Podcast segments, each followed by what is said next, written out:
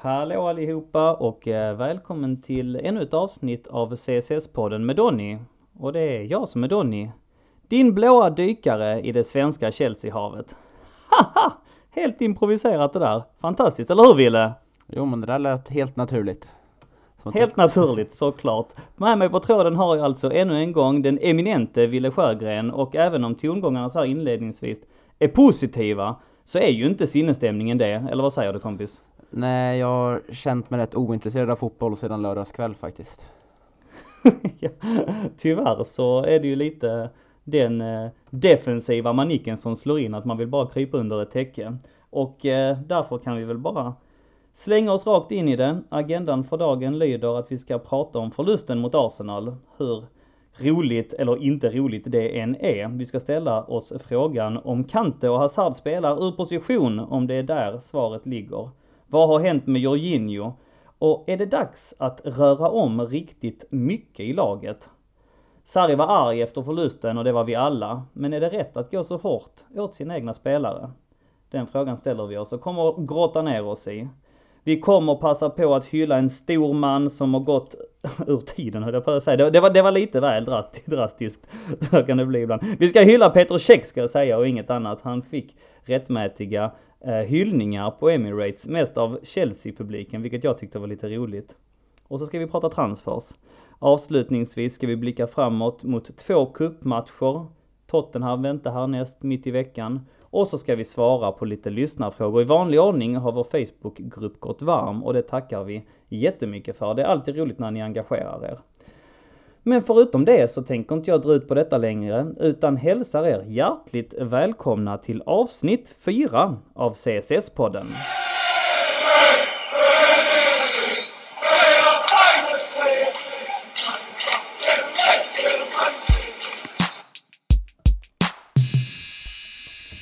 Bra Wilhelm, då var vi igång. Denna helg bjöd oss verkligen på sämsta möjliga utgång. Manchester City krossade förvisso Huddersfield, men Liverpool vann med uddamålet mot Crystal Palace och United vann med uddamålet mot Brighton. När sedan Tottenham, Tottenham också vann med uddamålet mot Fulham med avgörandet blott 10 sekunder från slutsignalen, ja, då föll ridån ner och katastrofhelgen var ett faktum. Men innan vi grottar ner oss allt för mycket i det så fick ju vi också stryk. 2-0 blev det Eh, mot Arsenal. Och eh, ja, vad är din spontana känsla efter det snöpliga nederlaget?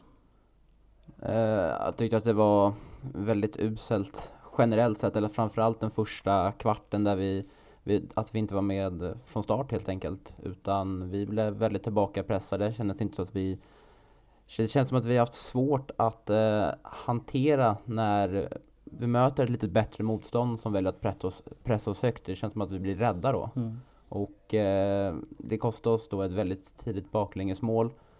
Eh, och sen så ryckte vi upp oss lite innan vi gör en nästan lika komisk förs försvarsinsats som den, mot, som den borta mot Roma i eh, Champions League-gruppspelet förra, för, förra, höst, förra hösten blir det. Så när fem spelare mm, glömmer helt bort Korselny där bakom Mm. och fiaskot var ett faktum liksom. Och vi lyckas inte kunna pressa Arsenal tillräckligt hårt för att eh, för att få med oss inte ens en poäng. Så att det tycker jag var fullständigt en urusel insats. En usel insats, återigen lite otur. Alonso hade ju ändå en i virket men det går ju inte att prata bort att eh, trots att vi vann eh, eh, bollinnehavet ytterligare en gång så ja, måste vi konstatera att vi var, vi var det sämre laget i den här matchen. Och eh, det kommer ju i eh, ett eh, stim av tämligen dåliga resultat får vi ändå säga. Vi är, vi är inne i en formsvacka som det ser ut. Eh, sedan december har vi förlorat mot Wolverhampton, vi har förlorat mot Leicester, vi har kryssat eh, mot Southampton, vi har förlorat mot Tottenham och nu har vi förlorat mot Arsenal. Resterande matcher har vi mer eller mindre vunnit med uddamålet. Jag tänker vi vann mot Newcastle här förra helgen med 2-1, gnetade oss till den vinsten. Vi vann mot Crystal Palace med 1-0, vann mot Watford med 2-1, eh, vann mot Bournemouth med 1-0. Vi får sträcka oss ganska långt tillbaks innan vi ser liksom en, en bra match och när vi var riktigt stolta över vårt lag och det var väl egentligen City i början av december. Ehm, men är det det som är felet? Folk diskuterar nu liksom runt omkring i pressen. Det har ju varit en, en stor snackis. Eh, vad det är som är fel och många lanserar ju teorin, bland annat Alan Shearer i Match of the Day-studion, att det är så enkelt som att Hazard och Kante spelar ur position. Och det är där problemet ligger. Är det, är, är det så enkelt slutsatsen eller är det att, eh, att hårdra det lite grann? Eh, alltså jag tror att det är en del av problemet men jag tror inte att det är helhetsbilden. Eh, jag kan inte svara på varför vi spelar dåligt just nu utan man kan, utan man kan ju bara tro. Och eh, jag tror ju också då som Alan Shearer där vi, som han var inne på att eh, vi spelar ju våra två bästa spelare ur position. Det kan absolut vara en faktor. Eh, och sen så tror jag också även att eh, det är lite för, ibland också det kanske var att vi har lite för dålig kvalitet på eh, på de spelarna som spelar just nu och spelare är ur form. De har blivit, alla har blivit matchade väldigt hårt under hösten. Det har varit knapp rotation. Eh, spelade väldigt mycket nu under julen. Så jag tror att det är väldigt många olika faktorer som spelar in till varför vi är så ur form just nu. Mm. Eh, som sagt, vi har eh, jag, jag kan väl också tycka att eh, Hazard och Kante spelar eh, ur position, det får man ju hålla med om, i synnerhet Hazard. Sen så kommer Kante aldrig spela eh, i den positionen som vi såg honom spela för Conte. Eh, när han liksom var en defensiv mittfältare i, en helt, i ett helt annat spelsystem. Och eh, han kommer inte spela som ankare i det här 4-3-3 spelsystemet. Det, det står klart att det är emot Sarris filosofi. Och på någon nivå, även om jag inte köper det helt, så lyssnar jag ändå på argumenten. Det hade ju varit som att spela en, alltså han vill ha en teknisk spelare i den rollen som ska slå passningar, som ska ligga bakom spelet och man kan inte göra den switchen menar han att dra upp Jorginho till en pressande, hårt eh, arbetande eh, spelare. För att det är han inte. Och det är där problemet ligger, va? att man kan inte byta dem rakt av på det sättet. Som sagt, jag säger inte att jag köper det fullt ut, men jag hör ändå argumentet lite grann. Gällande Hazard så kommer ju den problematiken förmodligen att lösa sig. Han kommer trilla ner. Men där ser man också att det var inte så lätt att bara ta en holländare likt Dres Martens, eller holländare, belgare menar jag. Eh, likt Martens eh, som man gjorde i Napoli och skola om honom till anfallare och vips var problemet borta. Nu får vi nog konstatera att det, det, var, det, det funkar inte riktigt. Hazard gör sig bäst på en kant, kanske som en, en nummer 10, men, men inte längst fram. Det, eh, ja, ja, det, det han presterade mot Arsenal var riktigt dåligt. Jag stod ju själv för spelarbetygen. Eh, det var dina spelarbetyg, eller hur Ville, som jag ryckte in och, och uh, saved the day med på, på vår ja, svenska fansida. Och uh, om inte jag har helt fel för mig så gav jag Hazard en etta. Jag tyckte han var riktigt dålig i den positionen. Han hade inte, eh, han fick inte tag på några bollar. Han eh, eh, sprang inte rätt överhuvudtaget. Han var inte inne i straffområdet när han borde vara det.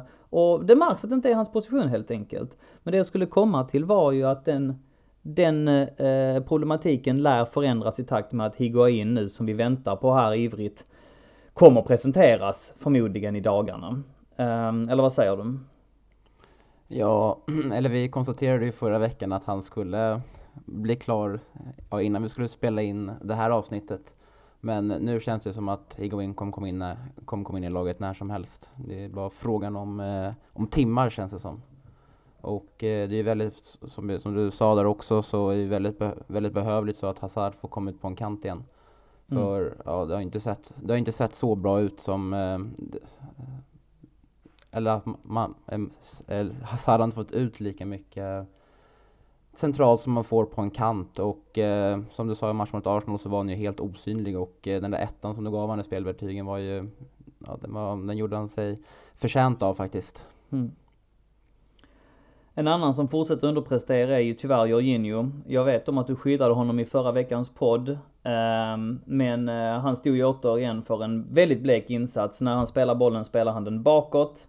Ehm, han har nu noterats för 2077 passningar på 22 matcher och är fortfarande på noll assist. Inte en enda målgivande av dem. Enligt statistik till Premier Leagues eh, officiella hemsida har han legat bakom två stora chanser. two big chances. Och det är fan de är för dåligt. Ja, jag håller med och eh, ja, jag har skyddat honom lite där men jag bara hålla med. Jag tycker också att han var väldigt dålig mot Arsenal. Han eh, slog ju bort även passningar som han slog bakåt eller i sidled gick också till, till fel mm. adress ibland och då verkar man ju att någonting inte står rätt till där för att eh, han, man, som vi såg i början av säsongen så man visste ju att, att är det någonting man kan få ut av Jorginho i alla fall så, eh, så var det ändå en hög lägstanivå. Mm. Och, eh, och han, han missar ju inte en endaste pass. Men, eh, och jag märkte lite, eller jag har känt också att i början av säsongen så tyckte jag att man såg honom att han dirigerade spelet mycket mer. Han pekade var bollen skulle härnäst och guidade sina lagkamrater. Men nu känns det som att han, att han känns väldigt omotiverad på planen också. Han, han, han styr och ställer inte lika mycket längre. Och, eh, och vad det beror på är en väldigt bra fråga.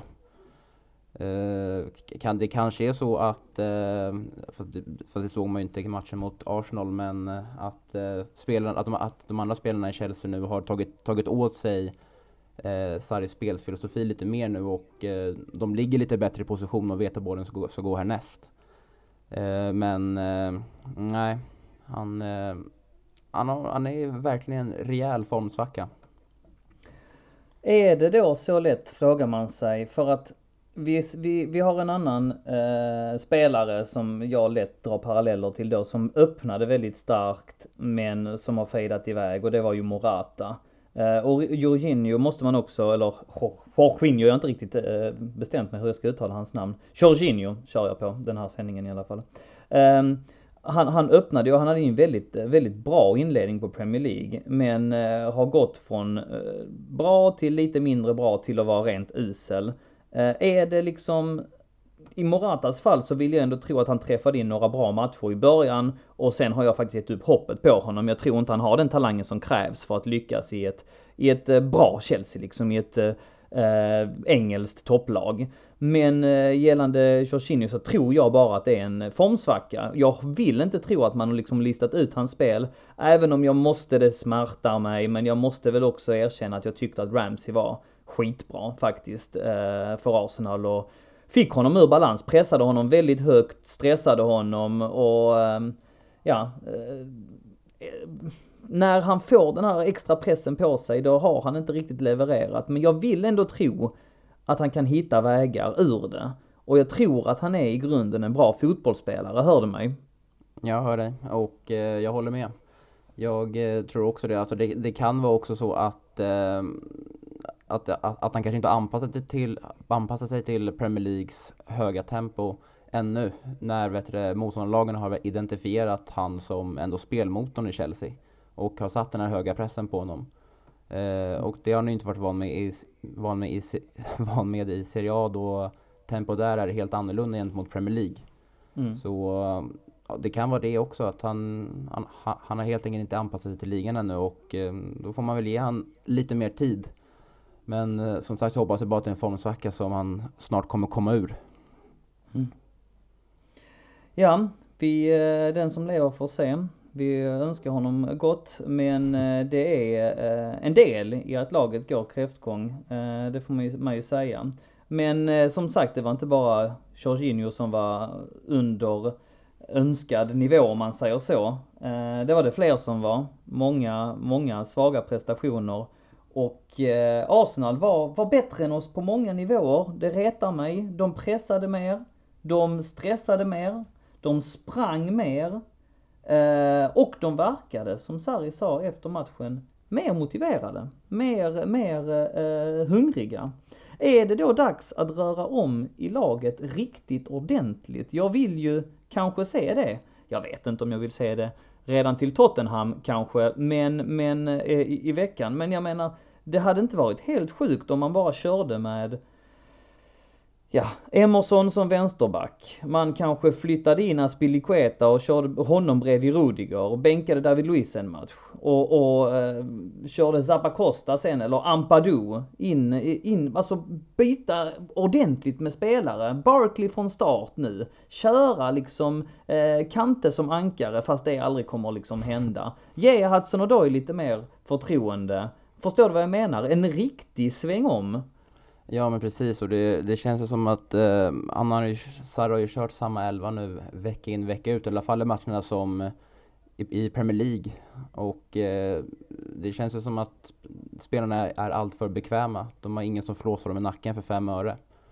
Så, eh, men så det, det skulle behöva en, eh, jag skulle också vilja se en stor rokad i hela startelvan. Att som du säger slänga in Emerson och ja, Zappa Costa vet jag inte, han är ju väldigt ryktas ju väldigt hårt om honom nu att han kommer lämna och fanns ju inte med på bänken mot Arsenal i, eh, i lördags. Så om han, får, mm. om han ens tar en bänkplats eller startar mot Tottenham kanske man kan vara rätt osannolikt. Men ja, en Ampadu skulle också vilja få in och på, på mittfältet eller som mittback. Och Hudson-Odoi tycker jag givetvis ska starta.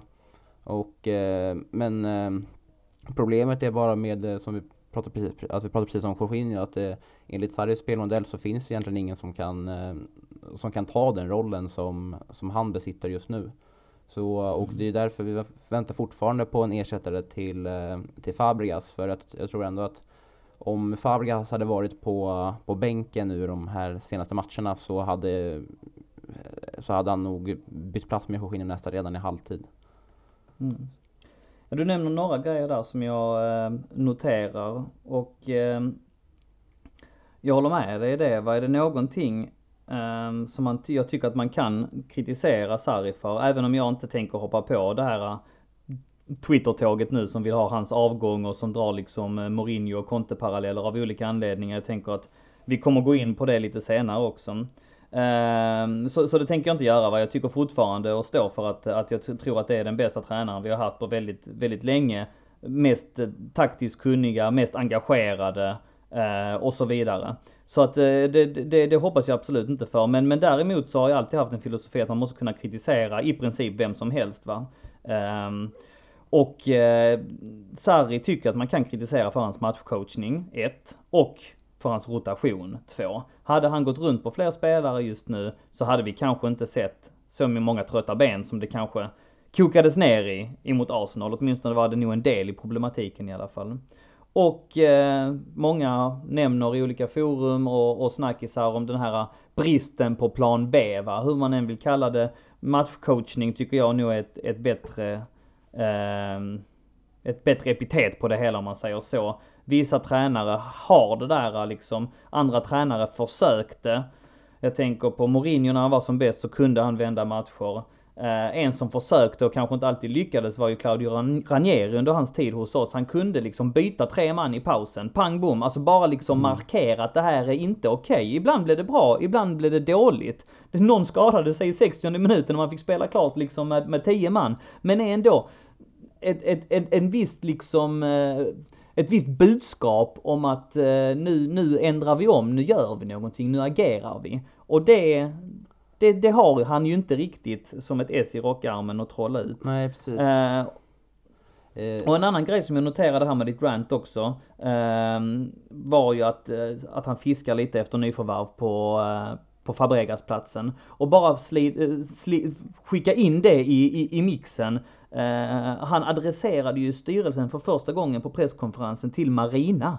Marina vet vad jag vill ha. Jag har lagt in min lista till Marina, alltså Granovskaja tror jag det uttalas. Uh, som sitter som uh, ja, VD, sportchef, vi vet inte riktigt, men hon har en högt upp, uppsatt position i Roman Abramovic hierarki. Um, och det, var, det tyckte jag, vet inte riktigt vad jag ska dra för slutsatser av det, men det lät personligt på ett annat sätt. Innan har han alltid sagt att styrelsen vet vad jag vill ha, styrelsen eh, känner till mina önskemål och så vidare. Men eh, att det var lite mer, jag upplevde det som lite mer allvarsamt när han eh, liksom adresserade henne vid, vid, vid namn denna gången. Nåväl, tillbaks till just kritiken om, om matchcoachning och rotation. Jag hörde att du ville tillägga någonting där. Ja, för jag känner att eh, när vi kör fast i vissa matcher, eller att, eh, att, han, att vi inte har, en, om man ska säga det igen, att hans matchcoaching kanske inte riktigt håller ibland för att vi gör ju endast raka byten nästan hela tiden. Det är mm. liksom första bytet i lördags, ja men Kovacic ut och Barkley in. Och sen så eh, så kör vi, tar vi ut William och sätter in Giroud och då gör vi en liten förändring då vi får in en targetspelare och får ut Hazard på kanten. Men ändå, det är ett byte som görs ändå av Sarri hela tiden utan att det har gett något vidare resultat. Och sen eh, får vi se Pedro gå ut där i ja, cirka 80, 80 minuten och in med Hudson och Doy. Alltså jag hade nästan Mm. velat sett att man kanske hade, när man ska pressa, när man, när man, när man är i matchminut 60 Man måste göra minst två mål Så då tycker inte jag att det håller att göra raka byten, då kanske man ska ta ut en Kovacic och sätta in Giroud där och sätta in Giroud istället och flytta ner någon av de tre offensiva och verkligen bara köra all in framåt Och sen tycker jag även också att eh, Kanske pratade om det i förra veckan eller veckan där innan att eh, alltså, i slutet av matchen när vi pressar på för mål så eh, Ja, alltså, vår, då tycker jag vi ska, borde fylla på med det straffområdet med våra mittbackar och kanske börja mm, köra lite chansbollar in. Men det känns som att i 92 så står David Luiz och Rydiger längst bak och ska passa bollen till Jorginho och, och, som ska, och den ska bollen ska vidare upp i planen och det ser likadant ut hela tiden. Jag tycker inte att vi bryter några mönster för fem öre när vi ska forcera.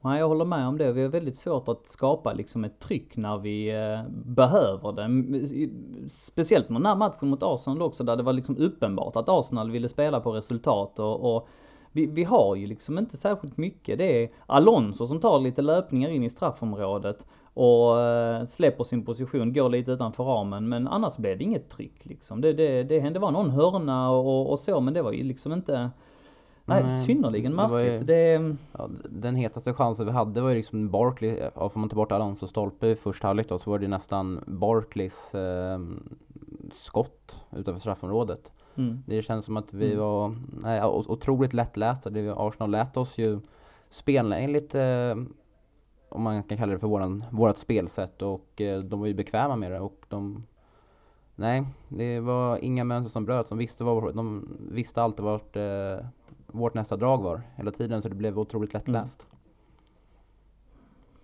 Det som skulle bli en avvinkning på perrongen, ett gap som skulle eh, skapas. En eh, trygg resa mot fjärdeplatsen blev istället en inbjudan och nu är vi alltså bara tre poäng framför både Arsenal och kanske ännu mer oroväckande Manchester United. Ehm, så ser läget ut just nu och eh, då har vi en hel del tuffa matcher kvar att spela. Det betyder att vi måste gå vidare lite grann men vi fortsätter klamra oss fast vid eh, Arsenal. För Sarri var arg. Och en stor snackis efter matchen har ju varit hans intervjuer som han gav. Eh, ömsom på italienska, ömsom på engelska. Mest på italienska med en fruktansvärt skillad tolk. Bara ett sidospår. Han var, han var jäkligt duktig den tolken. Han stod där bredvid. Eh, liksom såg inte särskilt motiverad ut. Lite lönnfet sådär. Eh, och lyssnade, lyssnade. Men jäklar vad han kunde citera honom på, på ord för ord. Eh, men eh, budskapet var tydligt. Han eh, underströk och sa vid upprepade tillfällen att han var arg, att han var mycket arg, att han inte var glad och så vidare. Eh, och sen så gick han hårt åt, åt spelarna, får man ändå säga. Han sa bland annat att de, det här är det visar sig att det här är eh, ett lag som är svåra att motivera, en grupp av, av människor som är svåra att motivera. Han trodde att problematiken var liksom utagerad någonstans i, i samband med Tottenham-matchen här i november, där man hade samma motivationsproblem som han upplevde det som. Men att så uppenbarligen inte var fallet.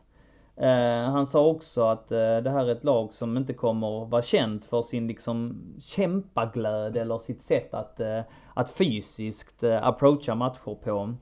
Ehm, en del hårda ord. Ehm, ja, och vi har frågan på Facebook här också. Det är ju en, en het potatis. Är det rätt att gå så hårt åt sina spelare? Hade han rätt i sin analys? Och ja, var kommer detta landa? Eh, jag vet inte, alltså jag, jag gillar inte att han går ut och säger att han går så hårt åt spelarna ute i media utan sånt tycker jag att man ska ta internt. Jag tror inte det spelar ett bra, ett bra, eh, en bra stämning i, i och med att jag säger att det, att det här är en grupp som är oerhört svår att eh, motivera. Eh, och så kanske är fallet. Men eh, jag tycker ändå att det ska lösas internt. Jag tror inte det kommer, kommer någonting gott utav det. Och eh, så har Men om vi då sa, bara för att hålla kvar just den tanken lite grann. Om vi då sa innan, vi tog Ranieri här som exempel, eh, alltså just markeringen. Är det kanske hans sätt att markera att detta inte är okej? Nu är jag, där vi har ju sett en samlad analytiskt eh, eh, analytiskt begåvad och verbalt ändå skillad Sarri tidigare som har rationellt eh, gått igenom matcher eh, på ett ändå ett ganska så nyanserat eh, sätt. Den här gången så frångick ju han den linjen och det kanske är den där markeringen som behövs. Eller? Jo, så kan det mycket väl vara men jag tycker ändå att man ska, ändå ska sköta sånt internt för det, det känns ju ändå som att, alltså för, för vissa spelare kanske det är som ett, upp, upp, är som ett riktigt uppvaknande medan för andra så kanske det är att de tar eh, väldigt hårt åt sig och eh, jag vet inte vilket ord jag ska använda men så att de blir tar illa vid sig och blir eh, ja, rädda eller, ja, eller inte rädda men alltså att de blir ja Ja, att det inte kommer något gott ur det Nej, helt det enkelt. kommer att det inget- låser sig ännu mer för dem. Det kommer ja. inget gott ur det. Eh, utan men jag undrar också för att eh, jag har ju hört eller har läst mig till att Sarri har ju vet du, personliga möten med alla spelare med alla spelare Ja, på det- Cobham i veckan och eh, som du säger Det är ju en sån så- grej som han sa i, i det sista snacket i intervjun där, där va, eller, eller på presskonferensen att han förväntade sig att de spelarna liksom, att spelarna kommer och sökte upp honom och, och eh, ehm, pratade med honom om, om vad det var som, som hände liksom. Och det, det har man ju läst sig till också att han är väldigt verbal med sina spelare och vill liksom hitta lösningar tillsammans och sådär. Och det, det är ju inte fel i alla fall. Nej precis, utan det, det, ska ju eh, det ska ju såklart lösas på det sättet och eh, nej men jag gillar inte bara när de vet du, eh, när man dundrar ut på det sättet i media efter en match. För jag vet, sen, sen nu har man ju inte klart för sig hela bilden, eh, man har inte hela bilden klart för sig för som jag var, tänkte lite på också att eh, mycket i början, början av matchen när Arsenal pressade på oss eh, som mest där så, eh, så, såg, så försökte vi ändå försöka spela ut bollen eh, istället för att rensa. Det känns ju som att, jag vet inte som att spelarna eh, Alltså som att de inte, de, alltså de vågar inte eh, frångå ändå Sarris principer på planen när de Fast de inte känner bekväm, fast de inte känner sig bekväma med det. Eh, Mm. Så han kanske Jag gillar ju Sarri, men han kanske själv måste anpassa an, an, anpassa spelet också lite nu i början utifrån eh, vad han har, vad han har att jobba med. Känner jag. Jag tror inte det var det som gjorde han eh, irriterad då? Att man liksom dels att de, eh, att det kokades ner i dålig motivation men också, att man, eh, han sa ju det också att vi spelade inte vår fotboll. Ja, absolut. Men vad tror du Wille, kommer han få ångra detta då? Eh, nej, eller alltså jag hoppas inte det, utan nu hoppas jag verkligen att vi att spelarna tar, ta, att spelarna tar till sig det och eh, ja, kör på för att vad som mycket var det, vad som handlar med att snacka lite motivation också tror jag var att eh, jag tycker inte att vi, att spelarna sprang inte tillräckligt mycket heller under matchen mot Arsenal utan de var, det var väldigt statiskt. Mm. Så eh, hoppas att det sätter lite, lite fart på dem i alla fall. För Mm. Eh, tycker också mycket återkommer det, alltså de, när vi blir av med boll så är det mycket att de, man, man lunkar hem och, och så vidare. Man, alltså, att man inte tar det här jobbet hela tiden. Och det, och det tycker jag är det, och det, är det minsta man, man kan begära i alla fall som supporter och som tränare att, att spelarna i alla fall ska verkligen Mm. att, att, att de ska springa allt vad de kan, eller att de i alla fall ska göra sitt bästa.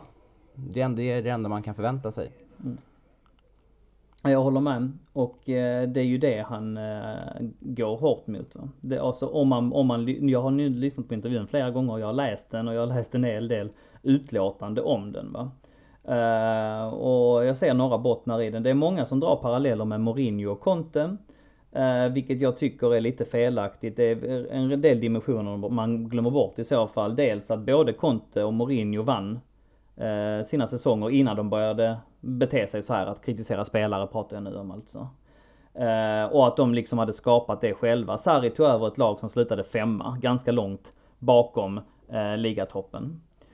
Eh, både Mourinho och Conte började också bråka med eh, egna spelare och kritisera egna spelare ganska öppet. Och det var väldigt tydligt i Contes fall till exempel att han, ja, det var i onåd med Diego Costa, David Luiz, eh, spridit osämja i laget. Eh, några sådana tendenser har vi inte här, än så länge i alla fall. Det är inte någon som Eh, det är inga rapporter som tyder på att spelarna inte skulle vara bakom Sarri utan snarare tvärtom. Det har kommit ut spelare som har backat honom. Eh, Alonso eh, sa i en intervju att han höll med.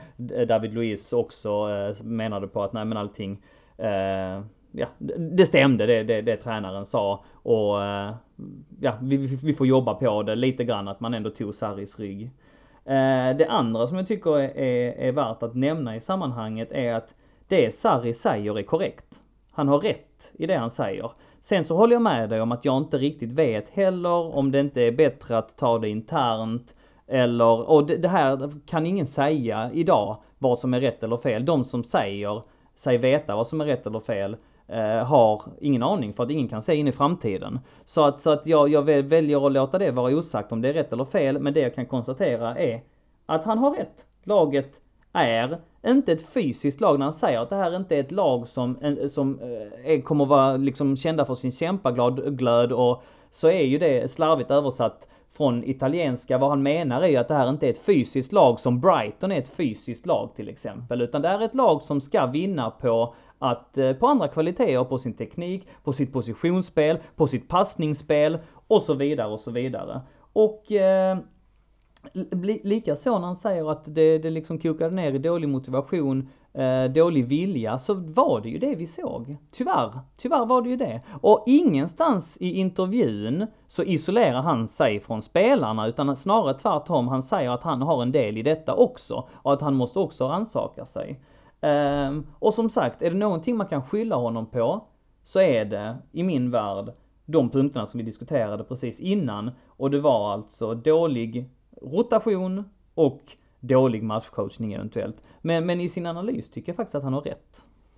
Ja, och eh, det, det, är väl, det, är väl, det är väl först och främst någonting som man får jobba med, eh, med sig själv då och eh, hitta ett sätt, alltså hur, hur man ska kunna motivera spelarna för att Ja, det är ju väldigt svårt, kan man, eh, alltså, eller det är väldigt svårt för både individuellt och för, eh, för spelarna och för Sarri personligen att inte kunna få bättre spelarna motiverade till en, en sån här stor match, en sån här match som betyder så mycket, i, inte bara med tanke på tabelläget men även historiskt sett mot Arsenal.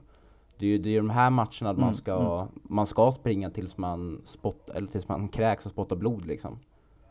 Ja, så, precis. Det är, mm. ja, det är mycket jobb, om, mycket jobb som krävs på den fronten. Absolut. Och, eh, men vi kan väl nu landa i det där också att jag tycker inte att de som eh, som säger sig nu veta att så här gör man inte och man, jag tycker att man gör helt rätt som du säger. Jag gillar inte riktigt det och det, det, det, tycker jag absolut man kan säga. Men vi vet ju inte. Det återstår ju att se. Det kanske visar sig om en månad, två månader här att det här var detta som behövdes. Så eh, vi får lämna det där helt enkelt och se vad det leder.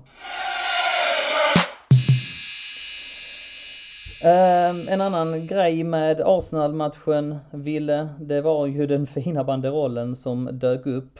Ehm, Peter Cech hyllades av Chelseas eh, supportrar, de tillresta. Peter Cech, en stor, stor spelare. Framförallt förknippad för sin tid i Chelsea, där han vann alla möjliga titlar. Uh, och han uh, har ju alltså annonserat att han ska gå i pension efter säsongen Eh, måste ge honom det. Att han pensionerade sig som en boss, like a boss. Having played 15 years in the Premier League and won every single trophy possible, I feel like I have achieved everything I set out to achieve. Inget USA, inget Kina, inget harvande i några lägre lag. Bang boom, adjö. 20 säsongen som en professionell fotbollsspelare, det räcker här. Är det så man ska göra det eller Ville? Ja, det är ju det man uppskattar. Eh, det är, om man kan dra paralleller till, eh, eller alltså man, jag tror att eh, man, om man drar paralleller till exempel som till Ashley Cole nu som eh, blev annonserad idag att han eh, ska spela för Derby men han hade man ju nästan trott har slutat spela som hade, och som har gömt sig lite borta i USA i något år liksom. Nu vet man ju mm, liksom mm. att ja, Check har slutat och han slutar på topp. Och eh, mm ja, det, och man kommer komma ihåg en spelare mycket, mycket bättre då tror jag än att de ja, går och spelar för pengarna någon, någon, någon annanstans. Och eh, Tjeck verkar ju inte vara en person som, som skulle vilja göra det utan han har ju rapporterat så har ju, eller vad spelare har sagt att han är en riktig familjefar, familjefar som sätter familjen i första hand och trivs väldigt bra i London och så vidare. Så att det, det kändes ganska givet när det kom till Peter Cech också. Ja.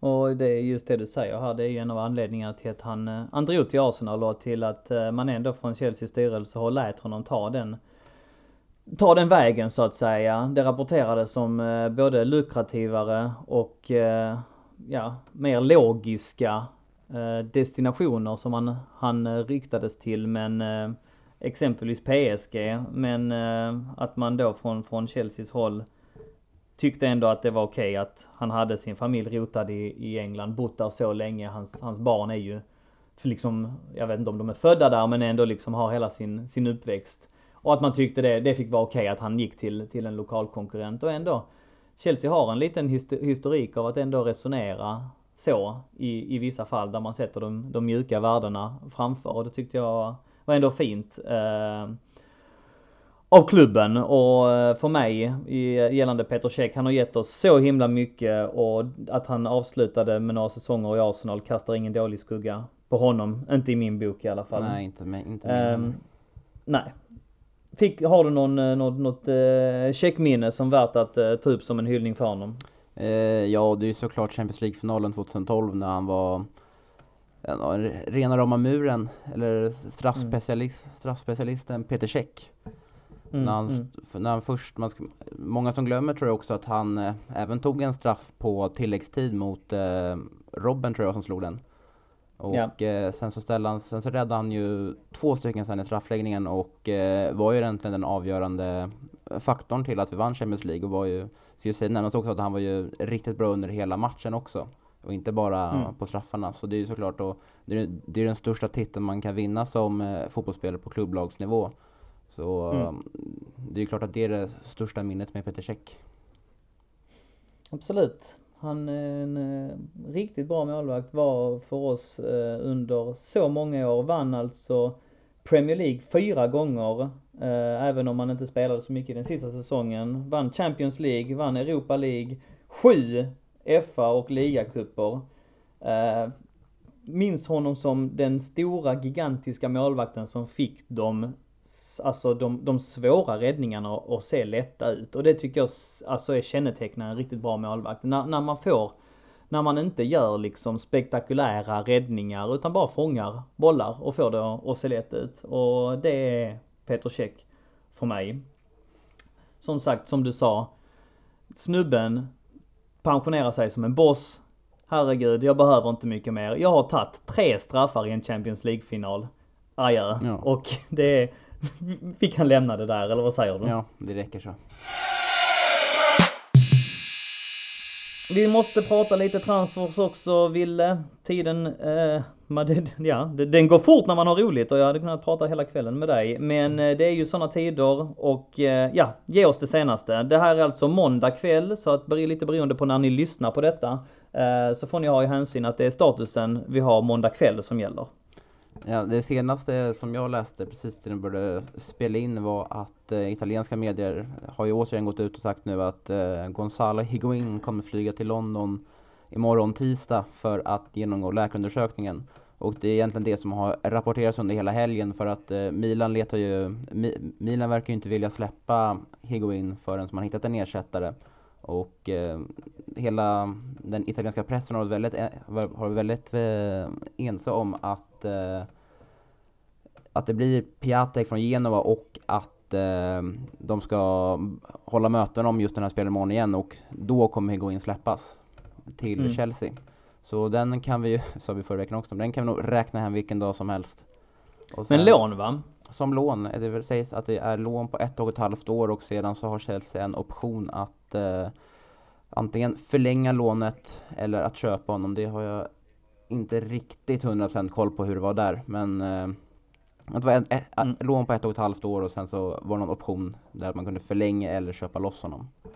Mm. Och mm. Eh, samtidigt som det så har ju även eh, medier varit, gått ut också att eh, Morata lämnar för Atletico Madrid i samma veva. Så det är mm. en, eh, en anfallare ut och en anfallare in där. Men där är det också lite oklart om det är lån det rör sig om eller försäljning va? Nej, där, ja, det är lån nu i ett, ett halvår och sen fram till sommaren och sen så blir det då en eh, får då Atletico Madrid välja om de vill köpa loss honom eller inte och då ska det finnas en option med låneavtalet på 50 miljoner euro. Okej. Okay. Mm. Uh, och sen har vi pratat väldigt mycket om uh, Paredes förra veckan. Ja, du slog fast där att han blir färdig i dagarna gjorde du. Och stack ut hakan. Ja. Hur tyckte du att det gick? Uh, ja, det har inte gått så bra. Men den kändes ju, kändes ju väldigt given med tanke på att ja, alla var så eniga där om att det skulle vara klart och när Eh, när många medier går ut och rapporterar från egna källor, eh, både mm. från eh, i England och i, i Ryssland också, så känns det då som att det är klart och det har aldrig varit någon annan klubb med i bilden heller. Eh, men nu sägs det ju att PSG också rycker igenom. Mm. Och eh, så... så blir det snabbt när eh, förändringens vindar blåser det som eh, jag tror du hade också räknat hem den. Och i synnerhet det här att han retweetade han inte eh, en liksom Welcome to Chelsea video jo, också? precis. Och, eh, men anledningen till att han, han är ju överens med Chelsea, det är bara Chelsea och eh, Zenit som måste komma överens om prislappen och eh, även, såg även rapporter på idag att PSG inte så sugna heller eh, de är inte heller så sugna på att möta det som eh, Zenit kräver för honom. Kräver för honom. Så, mm. Eh, och att då att Paredes, men ändå att han föredrar fortfarande föredrar en flytt till London. Så eh, det känns ju som att de försöker, de bara, att Zenit sitter och håller på det här för att försöka pressa upp priset. För de vet ju att Chelsea, som jag sagt, där både i Higuain-caset och i Paredes så är ju Chelsea desperata efter en, ja, en mittfältare som, som ersätter till Fabregas och en ny anfallare. Så Mm. Det känns lite där som att, eh, ja då är att eh, Zenit utnyttjar det i, mm. as we speak. Det blir ju lätt sådana situationer.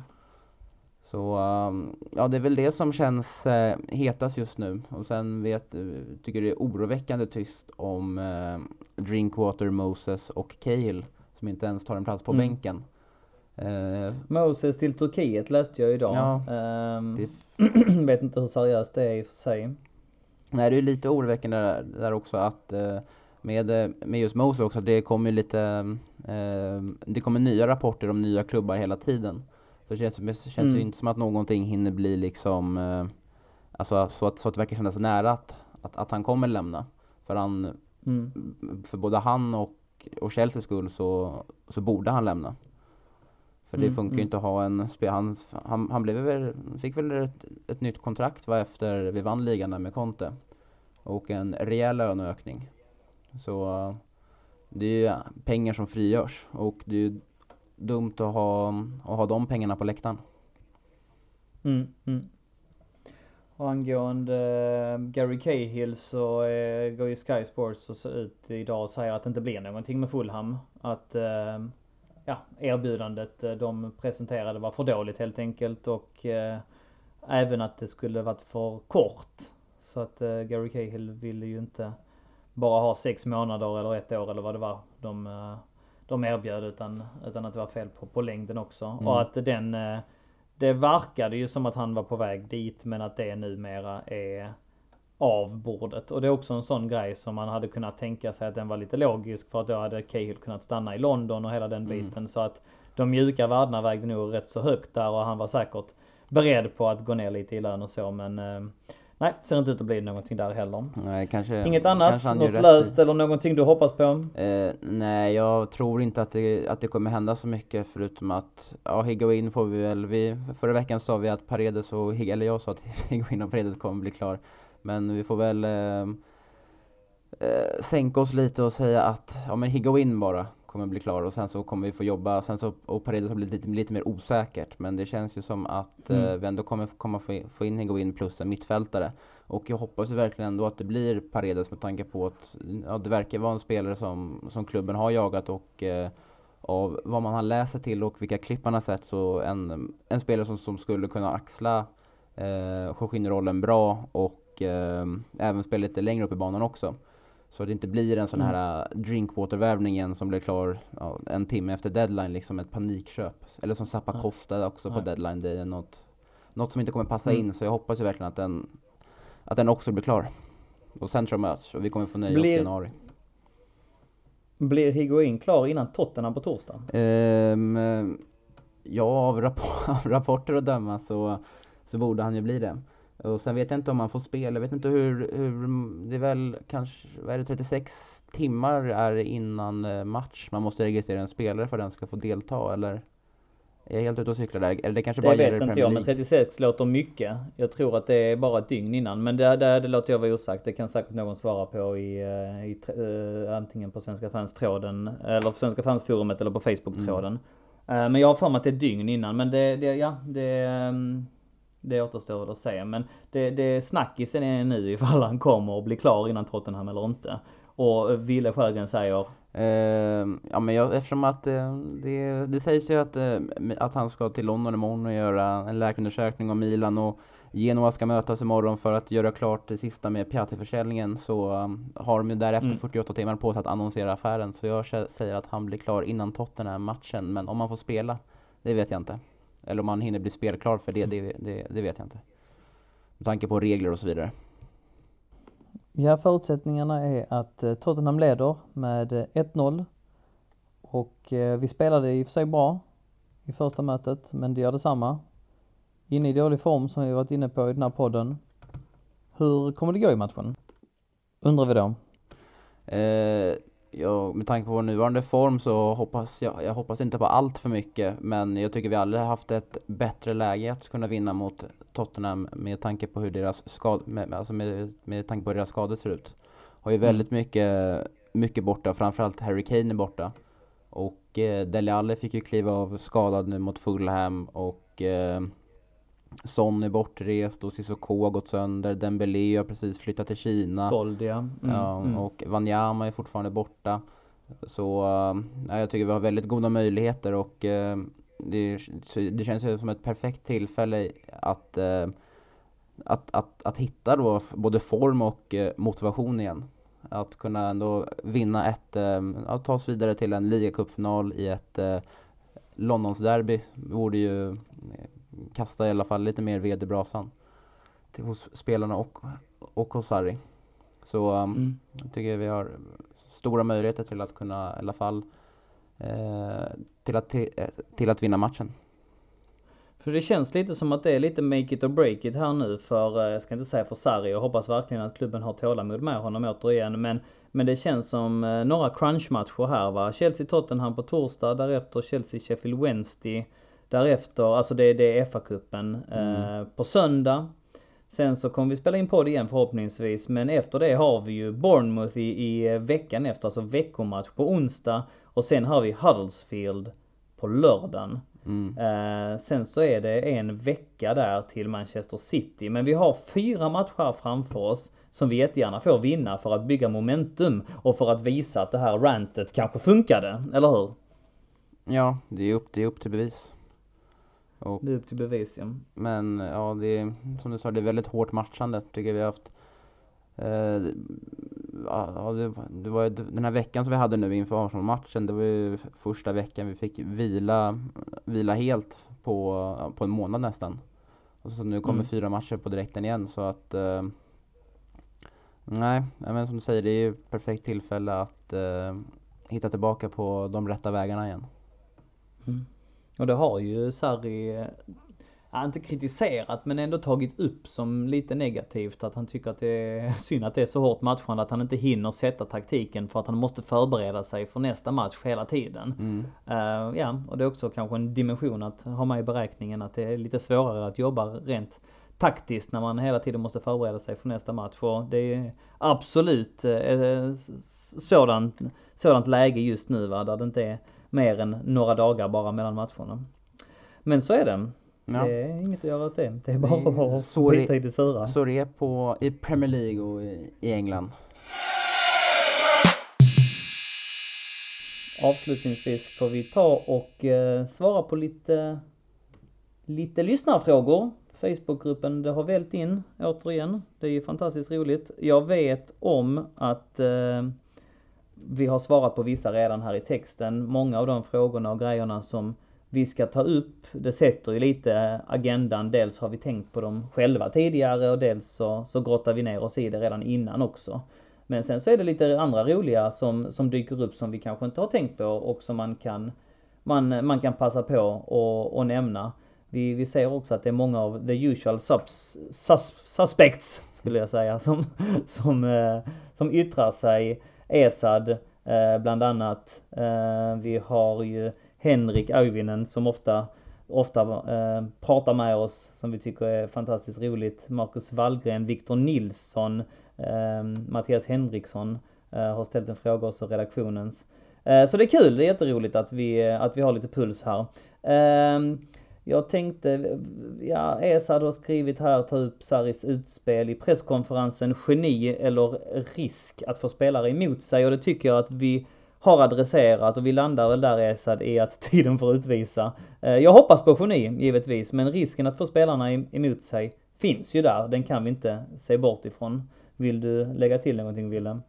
Eh, ja, så det återstår ju, vi var ju lite inne på det förut, förut att det återstår ju att se helt mm. enkelt hur, vad reaktionen blir nu med Tottenham i veckan. Kan det visa mm. sig vara mm. ett riktigt fiasko eller kan det vara ett genidrag? Har Abramovic tillräckligt med tålamod för Sarri undrar Abdi. Eh, ja, det tror jag faktiskt att han har för eh, det har ju snackats väldigt mycket om, eller rapporterats väldigt mycket om att eh, att Abramovic var, ja, det är klart att han ansvarig för att, re, att rekrytera tränare men man har jag har aldrig nåtts av så här mycket rapporter om hur delaktig verkligen Abramovic var i att ta in Sarri och att han ville att, att, att han var, att, eller att han beundrades av hur, hur Napoli spelar fotboll och han var så angelägen om att, eh, att Chelsea också skulle spela som fotboll. Så jag tror att ändå att mm. eh, att Abramovic kommer, jag tror, eh, han kommer nog vara en av Abramovic managers som kommer få mest tid på sig att få allting att fungera. Det tror jag. Ja, om det inte liksom rasar helt när man förlorar alla matcher här i vår och, vi slutar 10 eller något sånt. Så då uh, går det nog inte att göra någonting. Men nej, jag, jag, jag tror också jag delar den analysen. Henrik Auvinen undrar om det är dags för en motiverad Ampadu snart? Eh, ja men det tycker jag. Framförallt i, eh, det, eller det, för, först ska nämnas att det är väldigt kul att eh, Sarri pratar gott om honom på presskonferens och då kan han få sitta på bänken nu i eh, Premier League också. Kanske för att Fabregas har lämnat, men ändå. Eh, men jag tycker det är utmärkt mm. att nu när vi har fyra matcher på nio dagar eh, som vi kom fram till så är det utmärkt att ge honom i alla fall start mot, mot Sheffield i FA-cupen och sen så kanske även att han ska få testa på ett testa på lite Premier League-spel där sen mot antingen Bournemouth eller Huddersfield. För att jag tycker i alla fall att han har gjort ett eller han har gjort det väldigt bra när, när han väl fått spela. Och eh, med tanke på mm. att hur, hur, under isen de spelarna, eller vissa spelare som är på planen just nu ser ut att vara, så ser jag absolut ingen fel med det. Fredrik Fidde Nilsson undrar, eh, eller han skriver, kan vara trevligt att vara lite nostalgiska. Varför inte diskutera Chelseas bästa samt sämsta varvningar genom tiderna rent fotbollsmässigt? Inte ekonomiskt. Ja, de grejerna går ju ofta hand i hand. Så att, ja, ja. ja det, man kan ju inte bortse från den ekonomiska biten eh, helt och hållet. Men det första jag tänker på det är när jag började engagera mig i Chelsea.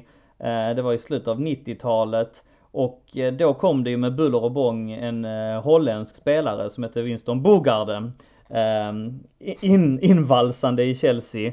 Eh, var väldigt, under väldigt oklara eh, förhållanden. Det var Vialli som tränade oss då. Eh, man visste inte vem det var som hade värvat honom, om det var Vialli eller om det var sportchefen eller Ken Bates eller vem, vem det kan ha varit. Men, men han hade ju fantastiska meriter. Han hade ju spelat i Milan, han hade spelat eh, i, i Barcelona och han hade ju spelat eh, för, för landslaget och så. Men, men frukt fruktansvärt eh, fiasko blev det. Han spelade 11 matcher under sina fyra år i klubben. Han satt på en lön på, rapporterades som 40 000 i veckan, eh, pund då alltså. Eh, och vilket för 20 år sedan var väldigt mycket pengar. Eh, spred dålig stämning, eh, han blev nedflyttad till reserverna. Eh, Ja, vår, vår redaktionens Thomas Lovén har skrivit en, en historia, eller en reseskildring slash dokument om honom på rent magiskt Lovénvis i tre delar som man bör leta fram. Finns på Svenska fans. Um, kanske kan länka den i något forum. Men, men eh, ja, som beskriver just den här eh, eh, fruktansvärt dåliga värvningen som vi gjorde. Och det, det som var det mest provocerande med honom var att han bara satt där och fick liksom erbjudande från andra klubbar men vägrade gå ner i lön och sa eh, rakt ut, jag har för mig att han sa något, något i, en, i en intervju typ att jag, jag kan vara den sämsta uh, spelaren eller det sämsta köpet i, i uh, Premier Leagues historia. Jag bryr mig inte. Jag, jag, det är inte många som, som kan tjäna de här pengarna och uh, ja, jag, jag tänker liksom suga ut mitt kontrakt. Det, det, är min rättighet. Och så blir man inte populär. Det var en, en riktigt dålig värvning. Sen så vet ja, man ju, kommer inte riktigt ihåg vad han, vad han kom för rent ekonomiskt men ja nej det, det går till historien som de all, en av de allra sämsta värvningarna.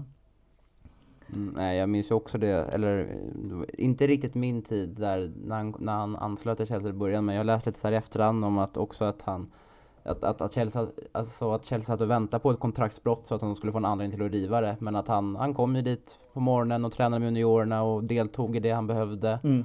Och sen åkte hem och bara satt och cashade in. Ja. Så att, Härligt. Det, ja. Han har i alla fall eh, lämnat Härligt. ett avtryck i historieböckerna om inget annat. Men eh, sen rent dåliga varvningar mässigt nu fick vi uppmaningen här att vi inte skulle ta med den ekonomiska biten men man kan ju inte bortse från att Torres var en eh, dålig varvning för de pengarna. 50 ehm, miljoner pund på den tiden var, var väldigt mycket och rätt ner i toaletten. På, på bra mm. varvningar-kontot har vi ju bland annat Frank Lampard. Var, han kom ju inte ja, för, verkligen. jag tror det var 10 miljoner pund eller något sånt, vilket i och för sig var rätt mycket 2001 när, när han anslöt oss, men vilken karriär han fick. Um, Eden Hazard 2012 är ju en, en, riktigt mm. bra värvning också för 32 miljoner pund. Och i modern tid får vi väl ändå hylla uh, Kanté. Också 32 miljoner pund 2016. Mm. Det är ju, eh, man får ändå ge alltså, det, man kritiserar ofta klubben och att uh, det är en klåpare som sitter där och det är rätt lätt att liksom hoppa på det tåget och bara vara alltför kritisk. Men vi har gjort några jäkligt bra affärer också, det, det måste man säga. Jag tycker också att äh, värvningen av Aspilicueta också är väldigt Kanon ja. Ska också nämnas. Absolut. 7 miljoner pund eller vad det var han värvades för. Mm. Två, samma år som Eden Hazard kom som, och nu är och numera är lagkapten. Ja. Och har vunnit två Premier League-titlar och FA-cuper, ligacuper och Europa League-cuper medan han har varit ordinarie liksom. Så att den ska man inte heller glömma. Definitivt inte, helt rätt. Nej så, så är det. Det är några, några riktiga trontjänare. Eh, förhoppningsvis eh, så är det någonting just med eh, Aspilicueta så eh, har han ju, jag tycker han har spelat upp sig de sista matcherna. Men eh, han hade lite grann en svag, en svag vår, blev lite kritiserad för första gången skulle jag vilja säga i hela hans Chelsea-karriär. För ända sedan han kom mm. så har han varit helt lysande och konkurrerat ut Ashley Cole på vänsterbacken och liksom gjorde den här banbrytaren att man som högerfotad ändå kan spela på vänsterbacken. Och nej, ja. en, en riktig, riktigt omtyckt eh, spelare faktiskt som eh, vi bör och ska fortsätta hylla. Ja, jag tycker att någonting som jag alltid har refererat till när man kom, när det kommer till Aspilicueta det är att också att eh, när, Mor när Mourinho var här då för sin andra session så sa ni att uh, Uh, you can win with uh, 11 Aspilicuetas on the field. Mm, mm. Uh, you, you, can win everything. Och det, har, det har jag nästan alltid använt som argument tills han sa, tror det var i höstas, att man kunde göra detsamma med 11 stycken Ander Herreras på plan också. Okej. Okay. Hur mycket, hur tunga ord var det där egentligen i, i positiv bemärkelse till Jäklar vad det, vad, vad det föll där, det argumentet. Men ja, nej, gällande Aspilicueta så stämmer det. Men eh, med det Ville, har, har du någonting att tillägga så här avslutningsvis för att eh, vi, eh, vi bör börja runda av. Vi har betat av det mesta. Återigen så har vi varit, har det varit bra tugg tycker jag och eh, får hoppas att eh, våra lyssnare tycker det också. Men som sagt, jag lämnar över ordet till dig ifall det är någonting du vill runda av med. Uh, nej, vi kan väl avsluta med att bara säga och uh, ja, gratulera Peter Käck till en fantastisk karriär i Chelsea.